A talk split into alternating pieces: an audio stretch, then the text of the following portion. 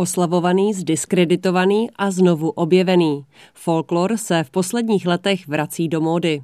Kdy a proč se vlastně objevoval v českém módním designu? Kdo ho oslavoval a kultivoval? Kdo ho využil a zdiskreditoval? A proč se k němu dnes vrací nezávislí designéři i komerční značky? Čím folklor inspiruje a jak ho oblékají české úřednice nebo političky? V dnešní Modešau přinášíme historický kontext i náhled do současné situace. Příjemný poslech přeje od mikrofonu Veronika Rupert.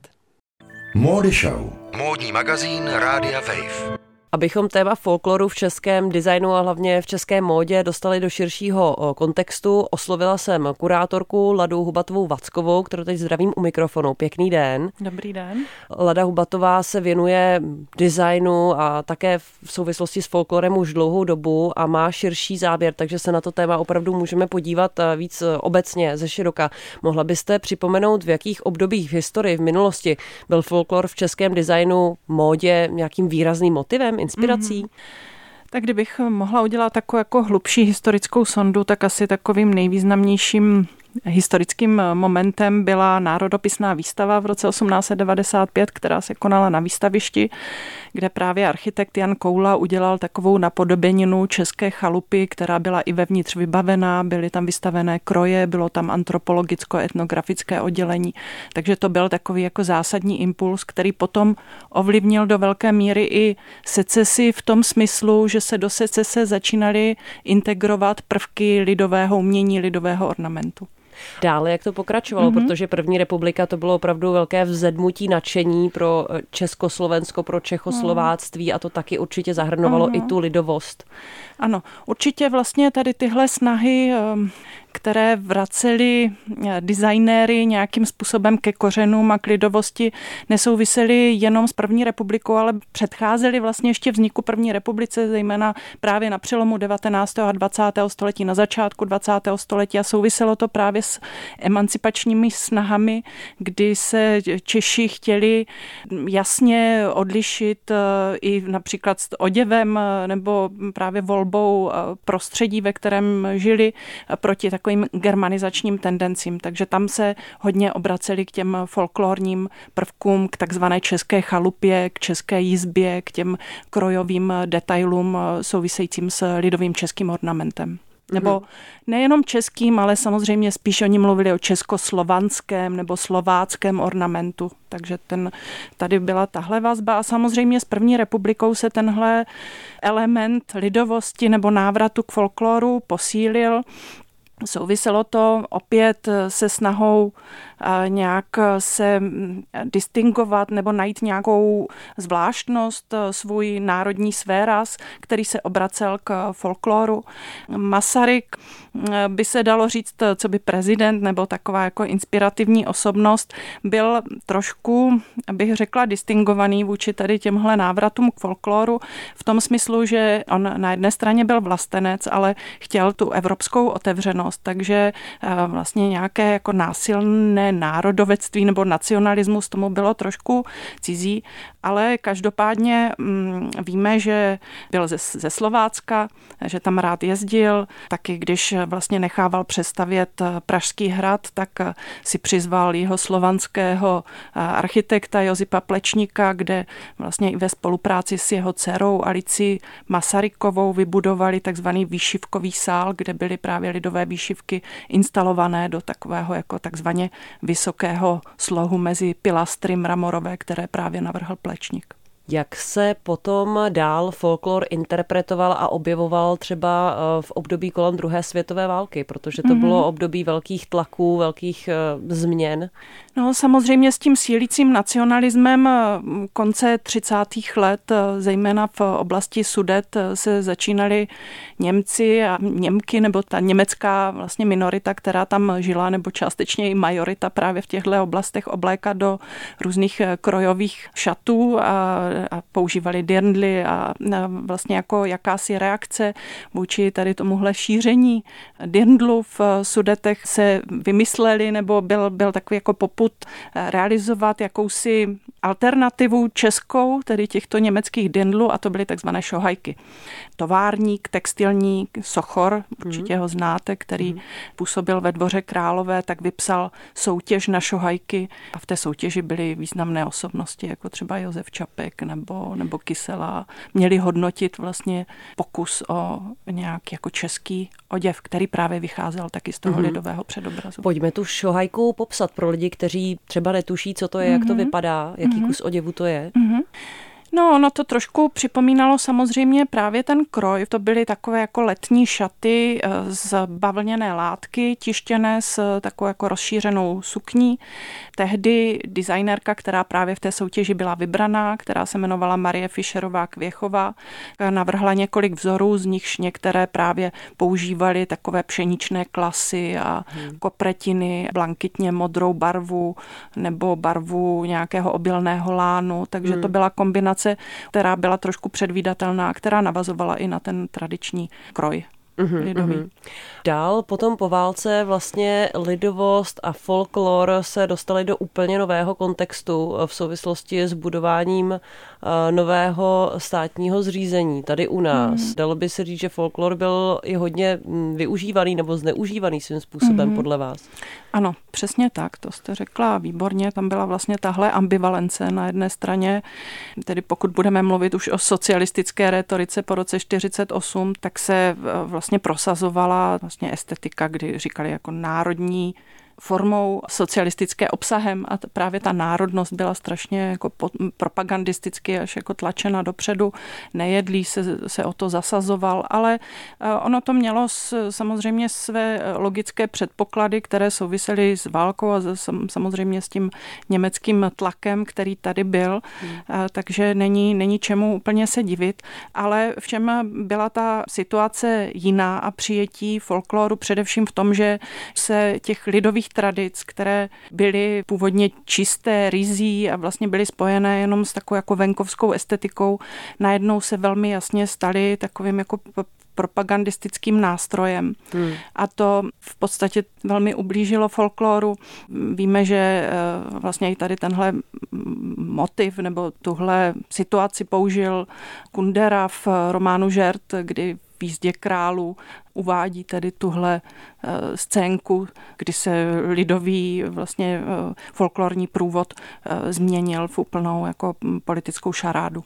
Je to vlastně hrozně bizarní, protože ten samý systém vzal spoustě zemědělců půdu a vlastně těm lidem, kteří žili ten folklor, tak vlastně v mnoha případech rozhodně nepomohl. Stejně vlastně použil ale tu estetiku nějakým mm-hmm. způsobem k propagaci té své ideologie. Ano, určitě bych chtěla při připomenout jednu skvělou výstavu, která byla v Zemědělském muzeu, která se jmenovala Rozkulačeno, mm-hmm. která právě zmiňovala tady tuhle situaci, kdy sedláci eh, na, na venkově dělali ty selské jízdy a byl to nějaký jako prostředek hrdosti, eh, místní, eh, lokální a to se vlastně změnilo potom v tu komunistickou hmm. vlastně akci realizovanou lidmi, kteří vyhnali často ty původní sedláky. No. Tohle hmm. samozřejmě je paradox strašlivý mm-hmm. historicky. 90. léta už teda eh, můžu soudit trošku i ze, ze své paměti, ale rozhodně si tady nevzpomínám, že by v 90. Mhm. letech, že by po té revoluci mm. v Československu, později v Česku folklor byl nějak významný v designu, mm. ale možná je to jenom tím, že jsem to nevnímala. Jak to mm. vlastně bylo? Já jsem to tedy taky tak jako úplně nevnímala, ale myslím si, že to souviselo právě s tím, že, že ten folklor byl opravdu politicky kontaminovaný mm, a že byl jsme... Jako zdiskreditovaný ano, trochu. byl zdiskreditovaný tam, kde jsme byli ochotní to nějakým způsobem akceptovat, tak to spíš byla ta starší tradice, která souvisela hmm. třeba s Jurkovičem nebo s Janáčkem, kde, kde bylo zřejmé, že, že vlastně se inspirovali folklorem, ale ještě ne tím vlastně předkomunistickým. V současnosti vidíme nějaký obrat k folkloru. Vlastně v dnešním dílu Modešau se setkáváme s několika osobnostmi z různých oblastí, mm. ať už je to studentka Pražské umprumky Bára Procházková nebo hudebnice, zpěvačka kapely Vesna, která dělá popovou hudbu. Dále je to také designérka Zuzana Osako, která dělá velmi mainstreamovou, komerčně úspěšnou módu. Možná se vlastně její design objeví také v olympijské kolekci pro rok 2020, takže je tady zřejmě samozřejmě nějaký opravdu obrat a nový zájem o ten folklor. Mm-hmm. Jak se na to díváte, jak mm-hmm. si mhm. to vysvětlujete? No, jednak bych chtěla připomenout, že takovou asi spojkou mezi tím jako minulým režimem a současností mm, je Liběna Rochová, zejména v módě. Eh, ona byla velmi vlastně zajímavou, nebo je pořád samozřejmě oděvní designérkou, která kontinuálně pracovala s tím lidovým předobrazem, ale vždycky velmi originálně. Ona, když jsme se zmiňovali o těch 80. 90. letech, tak navazovala na, na jako kanafasy, na takové jako tradiční vlněné látky, mm-hmm. používala vlastně tu techniku modrotisku, ale velmi originálně takže vlastně ne, nepřejímala nějaké jako tradiční ornamentální vzory, ale vlastně to byly takové jako expresivní tahy štětce gestické, které vlastně používala na ten modrotisk. Hmm. Takže to byla skoro jako nějaká expresionistická abstrakce formou modrotisku, tak v tomhle, v tomhle ona byla výjimečná a mm, v podstatě jí to vydrželo od 80. až k 90. letům a do současnosti. Dnes ehm, určitě tím, že působí na, na Umprum, tak eh, jednak eh, vlastně ten zájem o folklor určitě souvisí i s, je, s jejím jako charizmatem a s, jej, s její osobností a s tím, že vlastně tady tohle téma dost často nebo opakovaně dávala za úkol svým hmm. studentům. Hmm ale jako i obecně návrat k tradici, k řemeslům souvisí určitě s tím zrychleným tempem současné globalizace s novými technologiemi a tady tenhle návrat je vlastně určitý protisměr nebo protiváha proti těmhle rychlým globalizovaným trendům. Přijde vám taky příznačné, že třeba tenhle zájem nejenom u nás, ale třeba také v Německu, já dám do článku z dnešního dílu odkaz na jeden velmi zajímavý článek eh, o tom, že i v Německu vlastně teď ožívá ten zájem o ty drindly mm-hmm. a všechny ty tradiční oděvy, že se to děje v době, kdy eh, Evropská unie si prochází určitým komplikovaným obdobím a vlastně ty státy trochu jako eh, váhají nebo přešlapují ti lidé jsou často rozdělení, jestli se tak spojovat, anebo jestli zůstat v těch svých mm. národních státech? No z toho bych měla trošku strach, jako to pravda, že eh, vlastně spojení třeba Mnichovského Beerfestu s těmi dindly, jako to hraničí už s nějakým jako šovinismem vlastně, který je nepříjemný a který může mít eh, nějaké jako konotace, to nechci to říct tak silně, jako ale až vlastně vedoucí k nějakému rasismu. Takže s tím je třeba samozřejmě opatrně, ale uh, myslím si, že Eh, jako v, ve většině případů, o kterých jsme se bavili, tomu tak eh, naštěstí není, že spíš jde o to udržet nějakou kontinuitu lokální tradice, lokálních řemesel a to je určitě zajímavý impuls. Mm-hmm. To rozhodně ano. Eh, je tenhle trend, vlastně ten návrat tomu folkloru a lidové tvorbě lokální vidět i v jiných oblastech designu, nebo je to jenom ta móda? Částečně to lze vysledovat u nějaké venkovské nebo horské architektury, kde eh, se vrací k řemeslu různých roubených chalup, ale už v nějaké inovované podobě, to znamená, že to je spíš jednodušších forem, ale tady práce s tím materiálem, tradičními postupy určitě stojí za tu kontinuitu a je to výborný. O kontextu folkloru, inspirace folklorem a podobách toho folklorního designu u nás a také třeba v zahraničí jsme se bavili s kurátorkou Ladou Hubatovou Vackovou. Díky za návštěvu v Modešau a zajímavý rozhovor. Mm-hmm, taky děkuji. Modešau na rádiu Wave. Magazín současné módy. Bara Procházková se ve své poslední kolekci věnovala folklornímu tématu. Proč se vlastně rozhodla inspirovat lidovým krojem? Já teda jednak pocházím z Moravy, takže kroje jako takové jsou prostě pro mě fakt blízké. Mám doma nějaké truhly plné krojů, jako babička a teta, takže vlastně to je takový jakoby nekonečný téma u mě. A současně s tím vlastně paní Rochová přišla s novým tématem tohoto roku, který měl být Power of Identity vlastně k stoletýmu výročí Československa. Takže mi to taky tak trochu zaklapávalo do toho konceptu, jako vyzvihnout nějaký naše tradice nebo nějakou jakoby lidovou tvorbu. A současně taky to, že vlastně mám před sebou poslední rok téhle školy, takže a čeká mě diplomka, takže jsem se chtěla nějak uvolnit jakoby v závěru a vyloženě si užít tu tvorbu jako takovou, vytvořit si nějaký objekty a celý to takhle propojili, tyhle tři fáze a vlastně jsem se pro ty kroje rozhodla. Vlastně Libina Rochová, vedoucí ateliéru designu oděvu a obuvy tady na Umprum to téma folkloru nebo nějaké lidové tradice nebo nějaké lokální tradice má ráda opakovaně vlastně svoje studenty s ním konfrontuje. Za těch víc než deset let, co sleduju Umprumku, tak, tak to vidím opakovaně a myslím, že je to pro ty studenty někdy strašně těžký vlastně v něčem takovým najít něco inspirativního a vytáhnout z toho něco nového. Proč si myslíš, že eh, je to téma tak důležitý, nebo proč si myslíš, že vlastně Liběna Rochová na něm tak trvá a vlastně ho těm studentům pořád předhazuje a furt je na tom zkouší? Je pravda, že máš pravdu, protože já za těch šest let tady jsem to téma měla třikrát. Eh, nebo téma, který se prostě věnovalo jakoby krojům a našim tradicím lidovým. Jako ono je to asi nějaká část nás všech, že jo, tady do jisté míry. Libena vlastně pochází z Brna, takže to je taky prostě Morava. Já myslím, že to je taková nějaká vřelost a srdečnost prostě v nás samotných. A taky si myslím, že dost důležitý je to vlastně poukazovat na tu naši autenticitu. Protože samozřejmě každý stát, každý národ, když se bavíme o každá vesnice, že jo, má nějakou jakoby svoji náturu, svoji autenticitu a vlastně v dnešní době si myslím, nebo si myslím, že i paní Rochová možná má takový názor, že je to jako důležité tu svoje, to svoje vlastně jakoby najít a podporovat ho, nějak ho udržovat a co se týká tradic, tak to je prostě úplně jasná věc. Co jsi vlastně z těch krojů teď pro ten aktuální projekt vybrala ty a co jsi vlastně si z nich vytáhla a co jsi s nimi dělala? No tak vzhledem k tomu, že to byla fakt taková jako třešnička pro mě, tak jsem chtěla podotknout nebo sama pro sebe si vytvořit nějaké fáze eh, ženy na vesnici, ženského života. Vlastně ta kolekce obsahuje šest objektů, kdy se počíná vlastně nějakou dívkou prvním svatým přijímáním, pak to jde přes mládí, k nevěstě, až k matce s dcerou, až k nějakému jakoby závěru, nechci říct přímo života, ale tomu gro, kdy vlastně člověk nebo žena jako taková už má vlastně tyhle věci za sebou a jenom se jakoby těší z toho všeho, co po ní jakoby je, co po ní zůstává. Uh, takže pro mě to bylo fakt jako čiré potěšení, protože vnímám svoji babičku, vnímám svoji mámu, potažmo já pamatuju sama sebe, když jsem byla dítě a chodila jsem do folklorních souborů, sebe jako malou holčičku v kroji, takže pro mě to byla taková volná interpretace, možná i mého života, možná života mé rodiny a prostě toho, s pocházím. Jak si to vlastně pasovala do té současnosti, protože vlastně tohle je taková tradiční představa o životě ženy. Eh, dneska vlastně ta žena kolikrát žije ve městě, má kariéru, ne úplně každý se třeba vdá, nebo někdo má děti a nevdá se.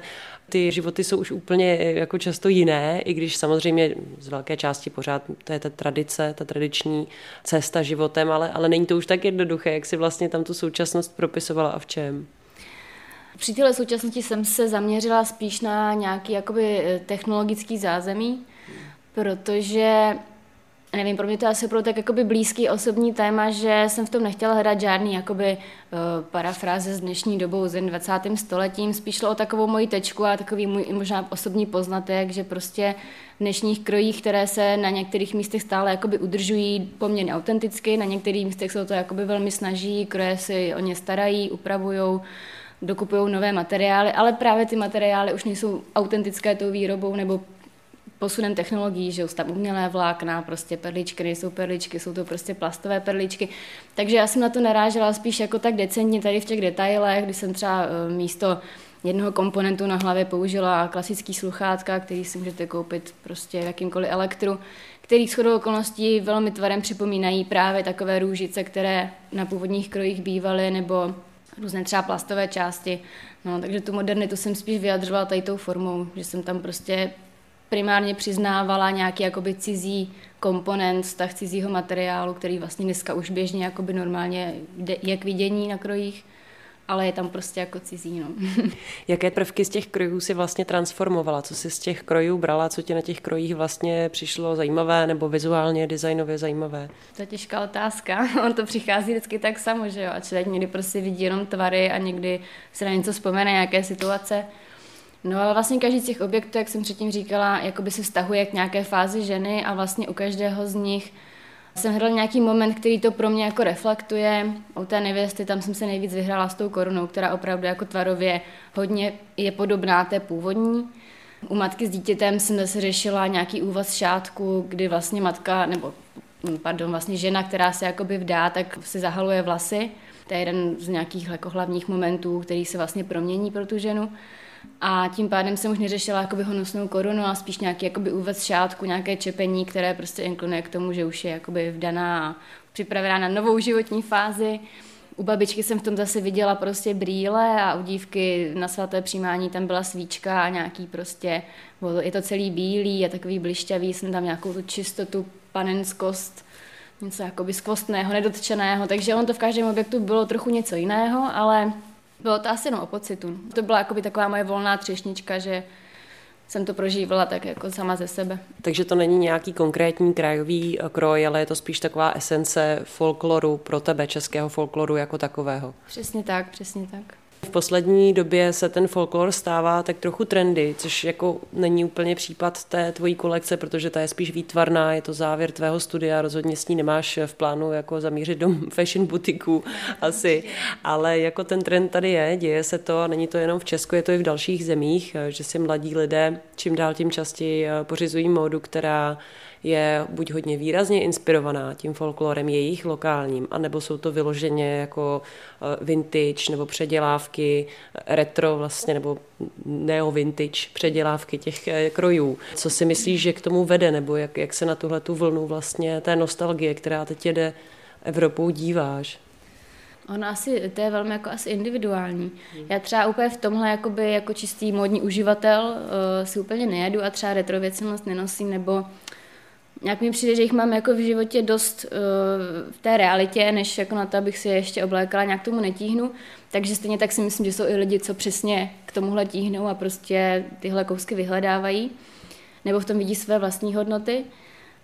V dnešní době asi spíš mě trochu mrzí, že je to spíš na hraně nějakého vykrádání, že mi přijde, že ten jako folklorní motiv, který mně přijde fakt skvostný v tom, že je pro každé místo jako jiný, pro každé lidi má jiný, jiný význam a vlastně ta smysluplnost tam jakoby vlastně hluboká, protože ty lidi nosili, protože to tak vypadalo, jaký to mělo účel, tak se vlastně v dnešní formě používá a v dnešní době používá strašně jako banálně a prostě jenom jako marketingový tah v mnoha případech, kdy to má prostě zacílit zrovna na lidi, co nemají rádi tigrované, ale prostě něco víc jako etno nebo boho, tak tam je nějaký prostě folklorní motiv. A právě naopak mě docela zaujal jako projekt Bihor, který je vlastně jako skvělý, kde konečně někdo jako upozornil na to, že vlastně tyhle kousky, které se dneska prodávají na přehlídkových molech za prostě tisíce, které pomyslně možná i vykrádají přímo nějaké autentické kousky krojových oblastí, tak eh, že to vlastně je fakt jako realita a proč se jako nepodíváme právě na ty lidi, co to vyrábí reálně, že jo, co prostě to mají nějaký svůj osobní vztah a znamená to pro ně prostě něco víc než jenom přehlídka třeba živobytí. Nevím, no, možná by bylo fakt tomu dělat nějaký pořádek. Módy Show. Módní magazín Rádia Wave. V Modešau teď jako dalšího hosta vítám Zuzanu Osako, která se vlastně věnuje módnímu designu s dotykem folkloru. Zuzano, jaké prvky nebo jaké věci vy si z toho folkloru eh, berete a z jakého folkloru čerpáte?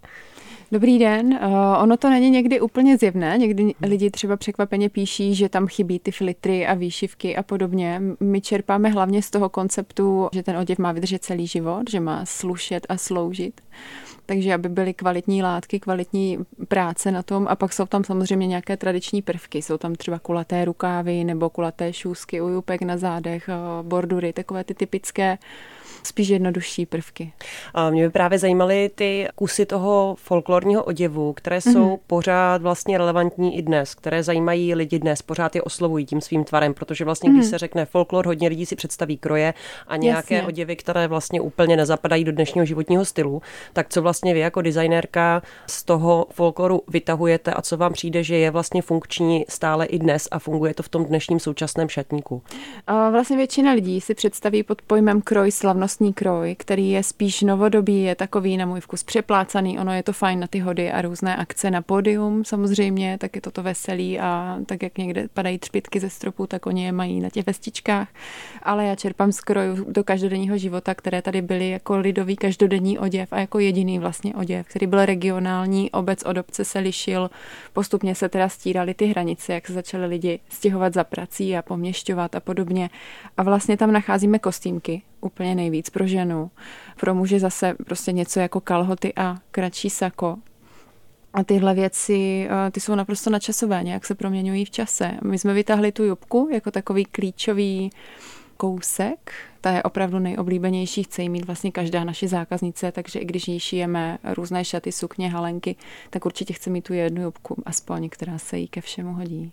Často vlastně ty značky, které pracují nějakým způsobem s folklorní inspirací, s ní pracují hodně doslovně, je to takové hodně vlastně obsané a hodně lidové, ale vlastně u vás je to sofistikovanější, ta práce s těmi motivy. Co vlastně třeba děláte s tou jubkou, jak s ní pracujete, jak ji posouváte do toho současného střihu? My nabízíme tu jubku v úplně původním střihu. My vlastně dostáváme z depozitářů muzeí nebo i z pozůstalostí různých rodin ty původní věci, které jsou třeba většinou nejčastěji 60 let staré kousky a nechali jsme tu jubku opravdu v původním střihu. Jediné, co děláme často, je, že zúžíme pas, protože ta jubka původní ležela na obrovských sukních a spodničkách, dneska neleží, takže aby zase slušila té novodobé linii, tak jsme ji lehce zúžili v pase. Mm-hmm. Jinak vůbec nic. A jak nakládáte s materiály a se zdobením? Zdobíme hlavně tou bordurou anebo sámkováním, pokud je na někoho krajka příliš, nebo na určitou akci je pro něj příliš, tak pak děláme jenom třeba drobné sámky, prostě lehonký prvek, který vám napoví, že se jedná o něco zvláštního a třeba se naší zákaznici někdo zeptá, řekne to je hezké, odkud to máš, co to je. Hmm. A jsou to takové malé radosti na vlastně úplně jednoduchém kostýmku, který je oproti těm kostýmkům s klopama, někdy vycpávkama, kapsama a podobně, které jsou převzané z pánských oděvů, tak jsou daleko jemnější, ženštější, jak v siluetě, tak v těch detailech právě. A dnešní žena nemusí dokazovat, že je silná a schopná tím, že má uh, velká ramena, že si myslím, že ten návrat k tomu jemnému ženskému je na místě kam vlastně vaše zákaznice a také vlastně zákazníci, protože vy máte i, i vlastně dětské hmm. modely navíc, nejenom ještě ženské, pánské, ale také dětské, tak vlastně na jaké příležitosti eh, se to oblečení nosí, co tak jako sledujete, kam to lidé berou, nebo hmm. na co vlastně si to pořizují a je to třeba pro ně ten sváteční oděv na oslavu, nebo je to spíš věc, kterou si i berou eh, ty ženy do kanceláře? Tak, do kanceláře je to docela běžné. Na Moravě hodně oblíkáme lidi, kteří působí ve státní správě, třeba oddávající nebo nějak aktivní v politice, kteří prostě působí veřejně a chtějí ukázat, že jsou tady pro ten náš národ nebo nesou nějaký vlastenecký prvek. Tam pak se i odváží k něčemu víc s květinovým motivem a podobně a opravdu si vemou ten kroj, protože v momentě, kdy my dáme naše šaty, které pod jubkou působí jako sukně k té jubce, je to ze stejného materiálu, tak si myslím, že každý vidí kroj. Ale v momentě, kdy se to nakomponuje z různého materiálu nebo se dají i třeba ty džíny s jubkou, tak člověk vlastně neví a ptá se. No a v Praze, jo, v Praze jsou to opravdu ženy do kanceláře, anebo naopak, a to je ten, jak jste mluvila o dětech, tak to už je naše e-shopová řada, taková volnočasová, méně nápadně folklorní, vychází z těch střihů a detailů, ale, ale není na první pohled folklorní, tak ta je do běžného života. Nosí rádi třeba maminky právě, mm-hmm. aby vypadaly hezky, když jdou do školky, ze školky na nákup. Mm. Vy už jste vlastně trochu naznačila, kdo si ty vaše věci eh, kupuje. Je to třeba taky nějak věkově specifické, nebo jsou to opravdu ženy napříč generacemi? No, myslím si, že nejvíc těch zákaznic je 30 až 50 ale pak nám chodí mladé slečny, kterým to třeba maminka dopřeje, i muzikantky, třeba cymbálistky, houslistky, které hrají v cymbálce a nechtějí vždycky si dát jenom ten úplně slavnostní kroj. Tak mají tohle, zpěvačky třeba tam máme. A nejstarší zákaznici máme v Německu a tě je 86. Mm-hmm. Ta si oblíbila ty prodlouženější varianty jubek. Když zmiňujete to Německo, já jsem teď nedávno četla velmi zajímavý článek, ve kterém se právě psalo o takovém revivalu nebo vlastně taky takovém jako oživení zájmu i v Německu o ty lokální kroje, o tom, mm. že se vlastně začínají nosit znova ledrhozen a vlastně i ty šněrovačky a tak dále, že, že vlastně mladí lidé si to čím dál tím častěji pořizují. Není to tím pádem jenom v Česku, ale je to taková celá jako vlna. Jak vlastně vnímáte tenhle nárůst zájmu vlastně znova o tohle téma? Jednak proběhla teda veliká vlna takového trendu, kdy i v HM a všude jste viděli nějaké výšivky a teď jste nevěděli, je to Maďarsko nebo co, je to nějaká splácanina, byly to hlavně ty výšivky nebo tisky. A myslím si, že s touhle vlnou se vlastně, řekněme, zviditelnili ty značky, které dělali. Ta je to tradiční oblečení. My jsme měli to štěstí, že jsme začali v té době, ale je to fakt schoda náhod. Což jsou tři roky zpátky. Mm-hmm. A bylo to dobré v tom, že třeba média uměla zareagovat, že dřív by nevěděla a najednou viděli, jo, to je trend, pojďme psat o tom našem. Eh, takže určitě to jako posílilo i ty místní značky, paradoxně. Hmm. A myslím si, že ty, které to dělají pořádně a víc právě na časově, tak ty se udrží po této vlně a zůstanou. Doufejme, že my už třeba budeme taková stálice v Česku. Vy jste taky zmínila vlastně to, že eh, si to koupí často člověk, který chce nějakým způsobem připomenout vlastně tu tradici, lidovou tradici, historii, ale vlastně zároveň to souvisí i s nějakou národní identitou. Přesně tak. Souvisí to třeba také nějak s politickou orientací těch zákazníků, protože třeba v Německu jsem četla, že jsou to často levicově orientovaní mm. lidé, kteří si to kupují. Nevím, jestli třeba to je nějak takhle vymezené u nás, nebo jestli to je úplně Toho napříč. jsem si opravdu vůbec nevšimla. Máme mm. opravdu hodně těch žen v politice a hodně v té zahraniční. A třeba jsou to Češky na velvyslanectvích nebo Češky žijící v zahraničí, které se účastní nějak společenského života po boku manžela a chtějí reprezentovat tu svou vlast nějak decentně, aby vlastně byli v kostýmku, ne na maškarním, ale aby ukázali to něco naše a chtějí i o tom vědět, chtějí umět nazvat ty věci, povyprávět o tom trošku, aby vlastně mezi dalšími cizinkami, které se třeba oblečou taky do něčeho národního, se mohli ukázat. Takže to jde úplně napříč politickým spektrem. Jsou tam třeba lidi, kteří jsou pravicově smýšlející, středově mm-hmm. i levicově smýšlející. Není to prostě vyhraněné ne, jedním směrem. Není. Jak úspěšná vlastně ta vaše značka momentálně je? Protože vy jste nezačala mm-hmm. zas tak dávno, fungujete poměrně krátkou mm-hmm. dobu, pár let, opravdu je to mladá značka, ale už teď jsem vlastně se dočetla právě, že, že se vám docela daří. Tak jak se vám daří? jak se měří úspěch? ano. jak se měří úspěh? No to je otázka. No, co se týče oděvu, tak rozhodně součástí toho úspěchu je, jak moc se nosí, jak moc eh, je vlastně opravdu vidět v těch českých ulicích, tak mm, jak moc vlastně mm. se vám daří šířit ten váš módní design. Je fakt, že Jsou to desítky bojuje... zákaznic, stovky zákaznic? Ještě to nejsou stovky. Ale je hmm. fakt, že bojujeme pořád s tím, že potřebujeme uh, narůstat výrobně a není to vůbec lehké, protože hmm. myslím, že každý, kdo trošičku zná obor, tak ví, že je nedostatek šikovných krejčových, takže tohle to řešíme denně. Hledáme, přemýšlíme nad tím, přemýšlíme nad tím problémem i jako ze světového hlediska, jak to vlastně je, proč k tomu došlo, proč se to tady nikdo neučí, co bude za 20 let, až všechny ty paní budou v důchodu, jak to budou dělat malé salony a podobně. Je to otázka, no. Zároveň, hmm. když se to srovná právě třeba se zeměmi a víc na západ od nás, nebo třeba se spojenými státy, tak eh, tam je to často ještě mnohem horší, že tady přece jenom ještě nějaká ta základna je, i když už samozřejmě těch lidí není tolik, ale opravdu to není jako úplně růžové. No, no. úplně není. Myslím, myslím si, že si tady různě berou kolegové Ukrajinky, my je teda ještě hmm. nemáme. Já si myslím, že zrovna tradice nesmí udělat nic nečeského, že to hmm. takhle mám. A, ale nejsou. Mm. Nejsou, jezdím po Moravě a mluvím s lidma, mluvím s ředitelkama družstev výrobních, jaká ta situace je a je to, myslím si, horší, než lidi tuší. Měli bychom vyzvat teďka u této příležitosti holky, ať se jdou učit krejčovými, protože jednoznačně uplatnění bude, jestli můžu mm-hmm. využít ten prostor. A když si vezmete, že každý trošku úspěšný salon potřebuje dvě, které jsou tam neustále mm. a nemáme je kde najít. To je jedna věc, že vlastně se hmm. říká nedostatek krejčových, ale vlastně ty studentky tam nejdou, protože si třeba myslí, že je to moc těžká práce, že se tím neuživí a tak. Tak eh, jak to je z vaší zkušenosti? Já si myslím, že to je tak pomalé řemeslo, kdy opravdu děláte ty věci poctivě, neuspěcháte to, neošidíte to, já to znám z ilustrace, kdy najednou ten čas úplně změní hodnotu a já neoblafnu vůbec nic, že to musí člověk milovat, dělat to rád. Měl by to dělat člověk, který miluje přesnost, úhlednost, který když se podívá zhrubu na svou práci a vidí, že je perfektní, tak taky pohladí. A já to mhm. vždycky na těch krejčových vidím, jestli to bude ta pravá nebo ne, už podle toho, jak se chytáte látky. Člověk, který má rád klid, pustí si u toho třeba fajn rádio nebo nějakou audioknihu a zavře se v té dílně a tohle mu vyhovuje, tak si myslím ideální práce. Dá se tím podle vás slušně uživit?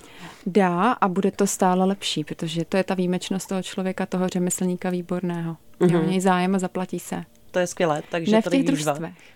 Jo, Aha. já si myslím, že to je to, co třeba může být nějaká fáma, kterou uh, rodiče vnímají a říkají tam dětem na to nechoď, protože platí tam 12-14 tisíc maximálně, jo, je to nějaké družstvo někde na venkově, tam jim nemůžou dát víc, ale určitě v dobrém salonu to mm-hmm. hezká práce. Eh, ještě na závěr, jaká byla vlastně ta vaše cesta k tomu věnovat se oděvu a ve spojení s folklorem, protože vy už jste hmm. zmínila tu ilustraci, které jste se věnovala vlastně asi dřív než fashion designu, je to jo, tak? Jo, jo, a, tak eh, jak se to vlastně stalo, že jste se najednou rozhodla, že se pustíte do téhleté vaší vlastní značky?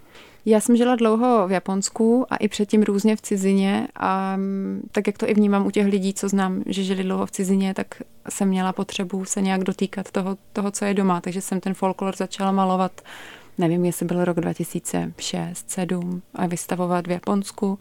No pak jsem malovala ty stařenky a tam mě napadlo to opravdu realizovat jako kolekci, protože mi přišlo, že je to za 5 minut 12, že kdybych tenhle projekt začala o pět let později, tak většina těch babiček už nebude schopných mi to povyprávět, já nebudu schopná se jich doptat mm-hmm. na mnohé věci, které vlastně potřebuji zjišťovat, až když to opravdu dělám. Mohla byste říct trochu něco víc o tomhle? Vlastně vy jste dělala takový terénní hmm. výzkum mezi seniorkami tedy.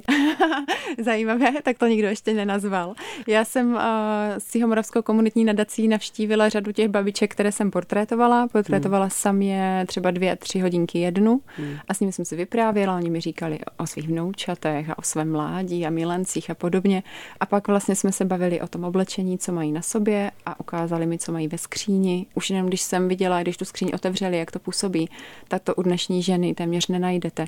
Úhledně perfektně sladěné kousky k sobě podle barev, každý šátek, každý vlňák, v hedvábném papíře samostatně nádherně poskládaný, všechno naškrobené, nažehlené, fakt nádhera. Dovedu si představit, že když ta žena, i když je těžký den, čeká pracovní, jde třeba na pole, na zahradu, nevím, co všechno bude dělat, i jezdí vlastně na kole od rána, jo, na ten vinohrad, tak prostě otevře ráno tu skříň a tam mi čeká nádhera. V nejvyšší kvalitě jako práce a materiálu a estetiky.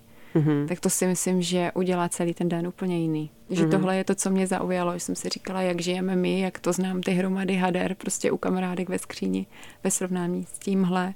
A pak přístupu k sobě a vůbec světu kolem fakt po celý každý den. Mm-hmm. Věřím tomu.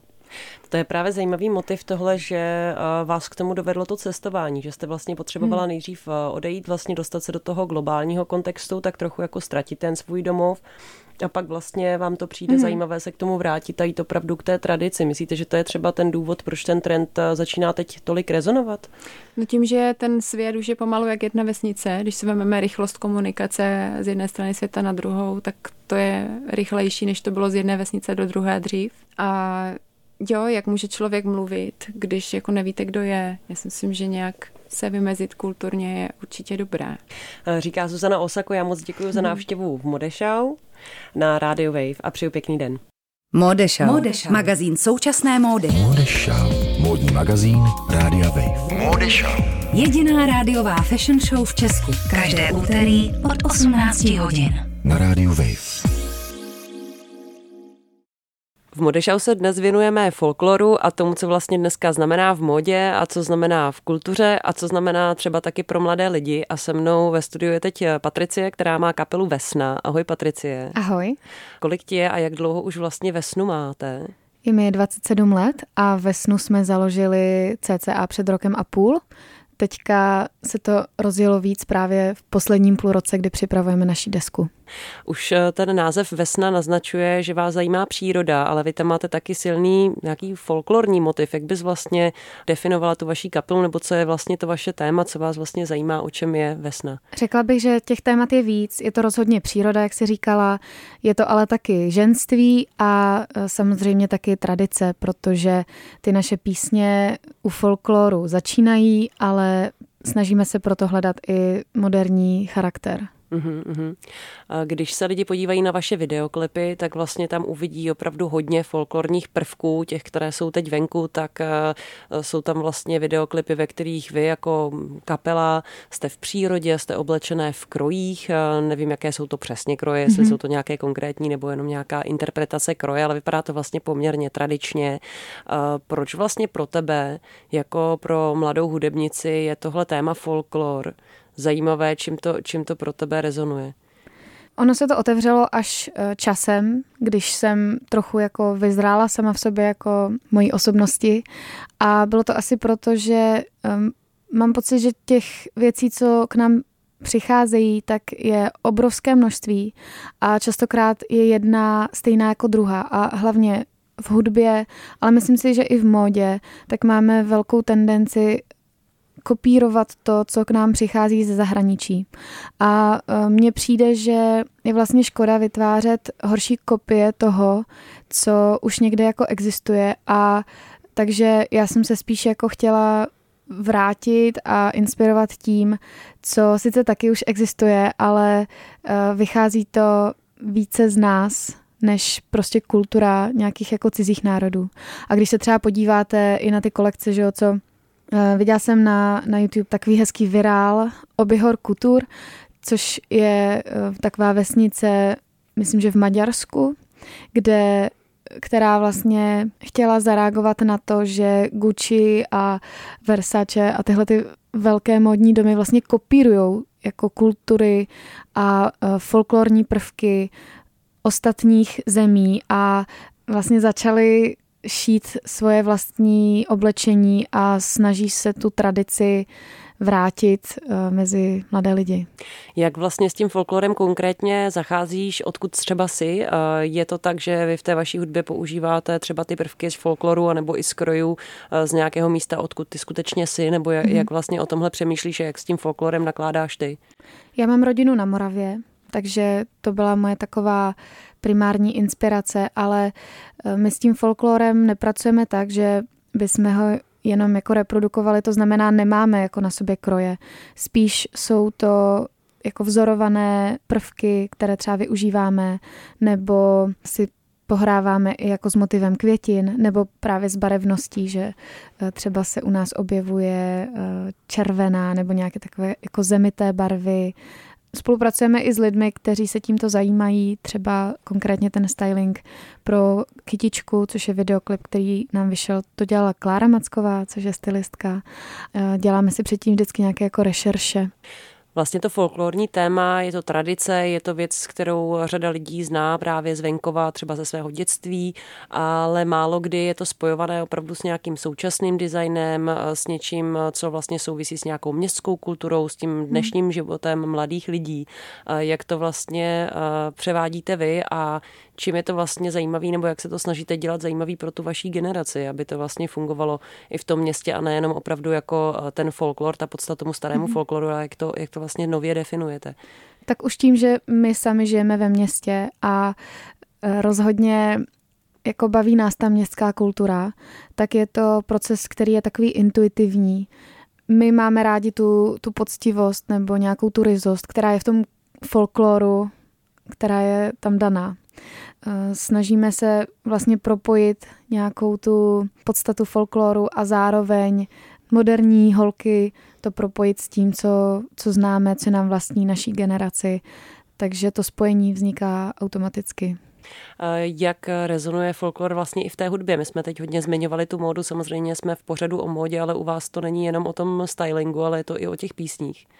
Rezonuje to tak, že eh, vycházíme z lidové tematiky v textech, to znamená, objevují se tam témata nešťastné lásky, objevují se tam eh, témata přírody, ale i třeba různé rituály nebo svátky, jako jsou třeba Velikonoce a hlavně mýty.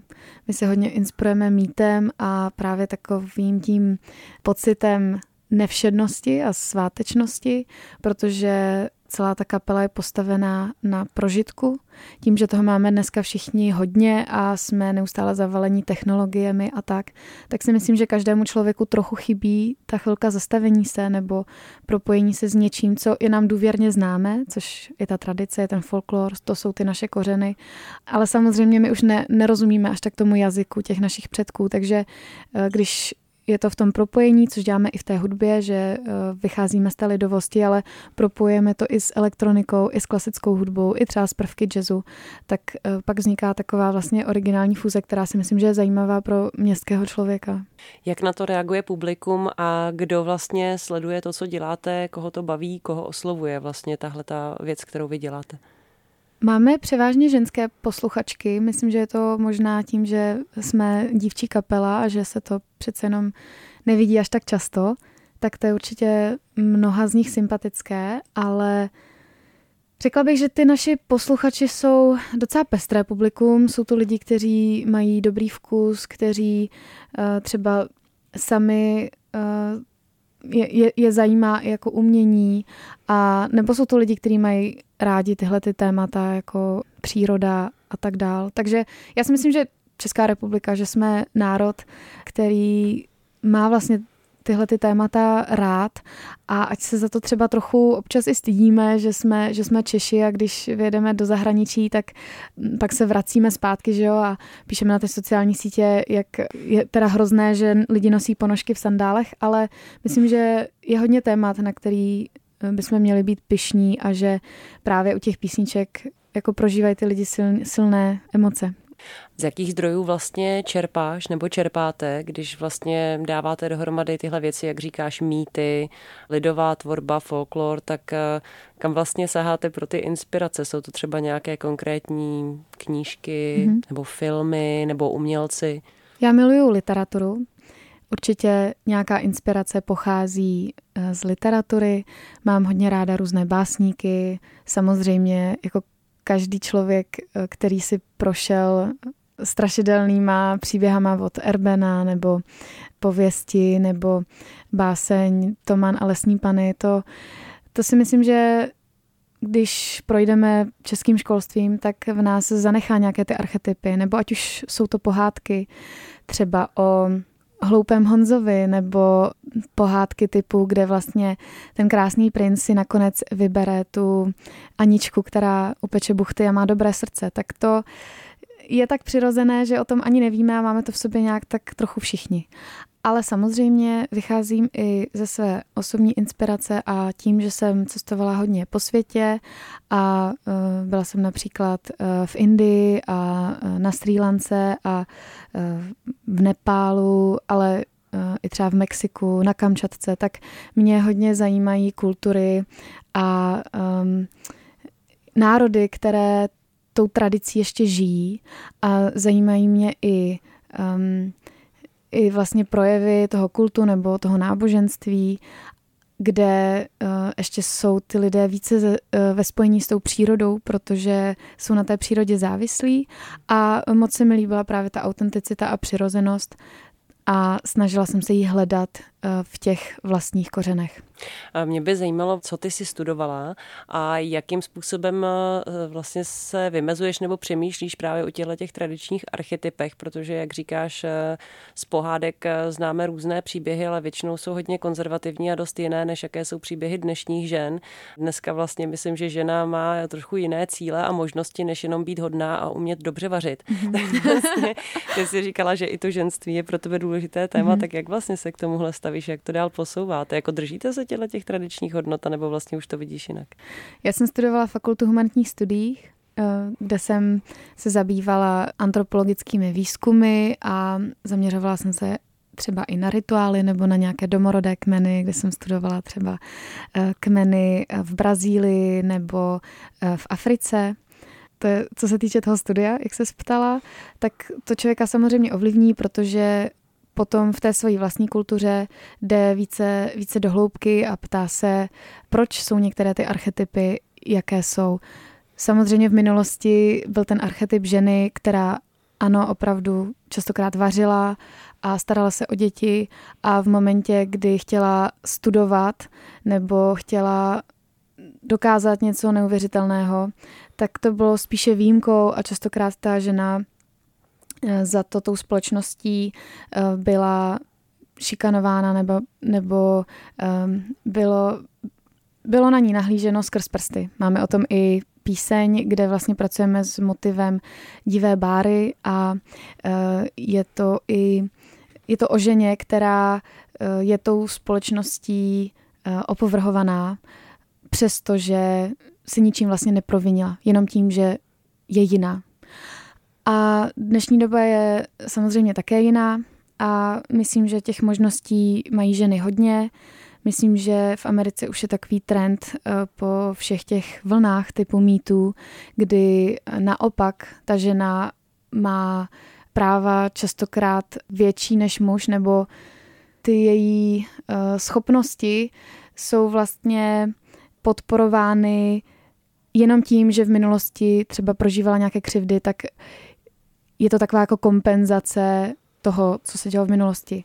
Takže já si myslím, že jako v této společnosti má žena opravdu bezbřehé možnosti, samozřejmě, ale ještě přetrvávají nějaké ty stereotypy a doba je skvělá v tom, že člověk může opravdu dělat úplně, co chce. Když se žena rozhodne, nebudu mít děti, eh, budu dělat kariéru nebo budu dělat něco prospěšného pro společnost, tak může. Ale já se osobně rozhoduju vždycky tak, že se ptám, jaký je ten můj vlastní sen, nebo jaký je ten můj eh, vlastní potenciál a vlastní přístup k životu, protože stejně jako v té kultuře my můžeme přebrat spoustu vzorů, které nejsou naše vlastní. Stejně tak se to může dít i v dnešní době, že nějaká žena, která třeba opravdu touží mít ty děti a vařit a tohle by jí naplňovalo, tak se za každou cenu zase snaží dokázat něco ve své kariéře. A proto bychom teď měli dělat to, co je vlastní nám samotným. Teď vlastně máte venku čerstvě desku, mohla byste říct, co na ní je, nějak jako schrnout to vlastně, co eh, jste na ní dali dohromady a, a jak moc to vlastně s tím folklorem je pořád provázané, jakým způsobem. Na desce je 12 písniček plus eh, jeden bonus, což je píseň s Frantou Černým eh, z kapely Čechomor. Máme tam také duet s Vojtěchem Dykem, máme tam píseň s Terezí Kovalovou a se Zuzanou Smatanovou. Všechno jsou to autorské písně, eh, vycházejí z textu, které se inspirují eh, lidovou tematikou.